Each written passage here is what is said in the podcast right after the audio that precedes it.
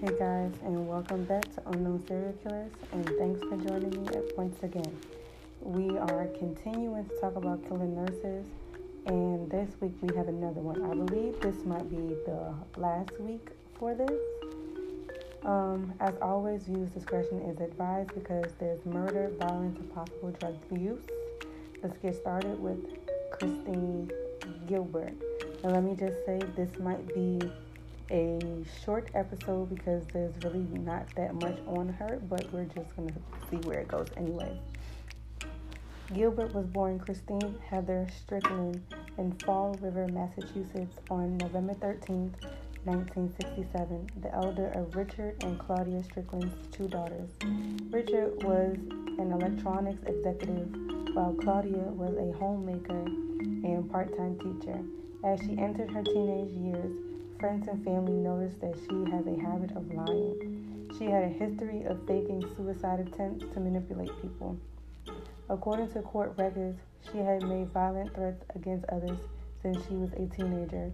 So that right there is definitely some red flags. And if she's already attempting suicide faking them, then she wants some attention. Obviously, because she isn't getting it at home, maybe.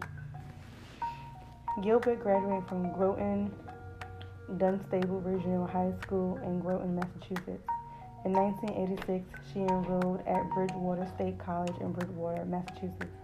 After a fake suicide attempt, she was ordered into psychiatric treatment by Bridgewater State College officials. Because of this, in 1987, she transferred to Mount Wachusett Community College in Gardner, Massachusetts, and she graduated from there with a nursing diploma, becoming a registered nurse in 1988. Later that year, she married Glenn Gilbert, hence where she got the name Christine Gilbert because she was Strickland in the beginning. In 1989, Gilbert joined the staff of the Veterans Affairs Medical Center in North Hampshire, Northampton, excuse me. She was featured in the magazine VA Practitioner in April 1990. Although other nurses noticed a high number of deaths on Gilbert's watch, they passed it off and jokingly called her, quote, the angel of death, end quote. In 1996, however, three nurses reported their concern about an increase in cardiac arrest, arrest deaths and a decrease in the supply of epinephrine, and an investigation ensued. Gilbert telephoned in a bomb threat to attempt to derail the investigation. So they were catching up to her. They was on her trail, and she tried to like throw them off and get everybody out the building because it was a bomb threat. But that was just from her. Gilbert left the hospital in 1996 amid a hospital investigation into the many suspicious patients' deaths that occurred during her shift. That fall, Gilbert checked herself into a psychiatric hospital seven times staying between 1 and 10 days each time.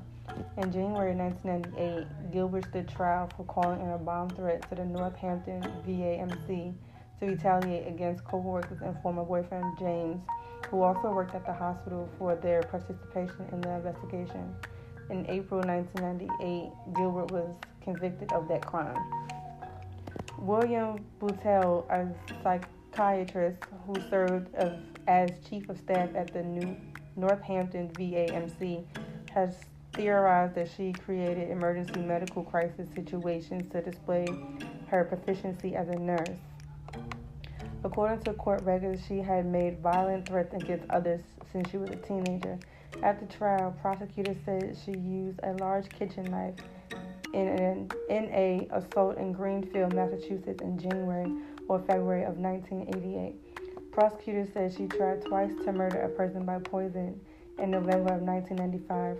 Prosecutors said that Gilbert tried to poison a patient at the VA hospital on January 28, 1996, and that she caused a medical emergency by removing a patient's breathing tube at the VA hospital on January 30, 1994. Prosecutors said that Gilbert abandoned a patient undergoing cardiac arrest on November 9, 1995, and then asked another nurse to accompany her on a check of patients. Prosecutors said she waited until her colleague independently spotted the patient's difficulty before raising an alarm. Gilbert forced an untrained colleague to use cardiac defibrillators pads on a patient during a medical emergency on November 17, 1995, by refusing to use the equipment herself. Prosecutors said Gilbert threatened the life of at least one person verbally and physically in July 1996 while working as a home health aide before becoming a registered nurse. And about eight years before her VAMC crime, Gilbert purposely scolded a mental handicapped child with hot bath water.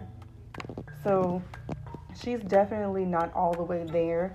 She definitely does have some violent tendencies, and they definitely started from when she was a teenager.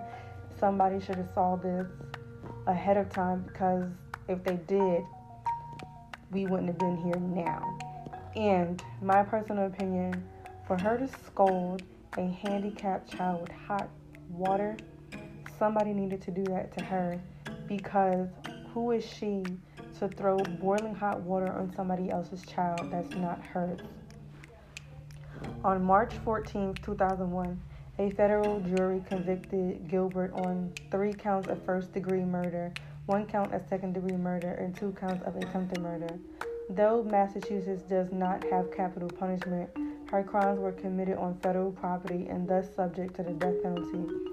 Prosecutors, in a attempt to secure a penalty of death, sought to admit evidence of aggravation factors during the penalty phase, including Gilbert's 1988 conviction for the bomb threat.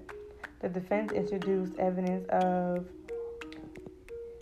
mitigating factors, including the well being of Gilbert's two children.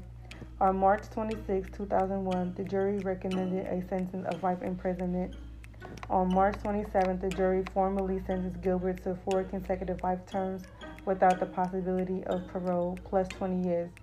She was transferred from a prison for women in Framingham, Massachusetts, to FMC Carswell in Fort Worth, Texas, where she remained ever since. She is one person that never needs to get out of jail. She is a harm to other people she is definitely a harm to children and to elderly people, and jail is definitely where she belongs. Unfortunately, guys, we are all out of time. I thank you once again for joining me. Come back next week and we will uncover another serial killer. And like I always tell you guys, be nice to people. You never know who they killed. See you guys next week.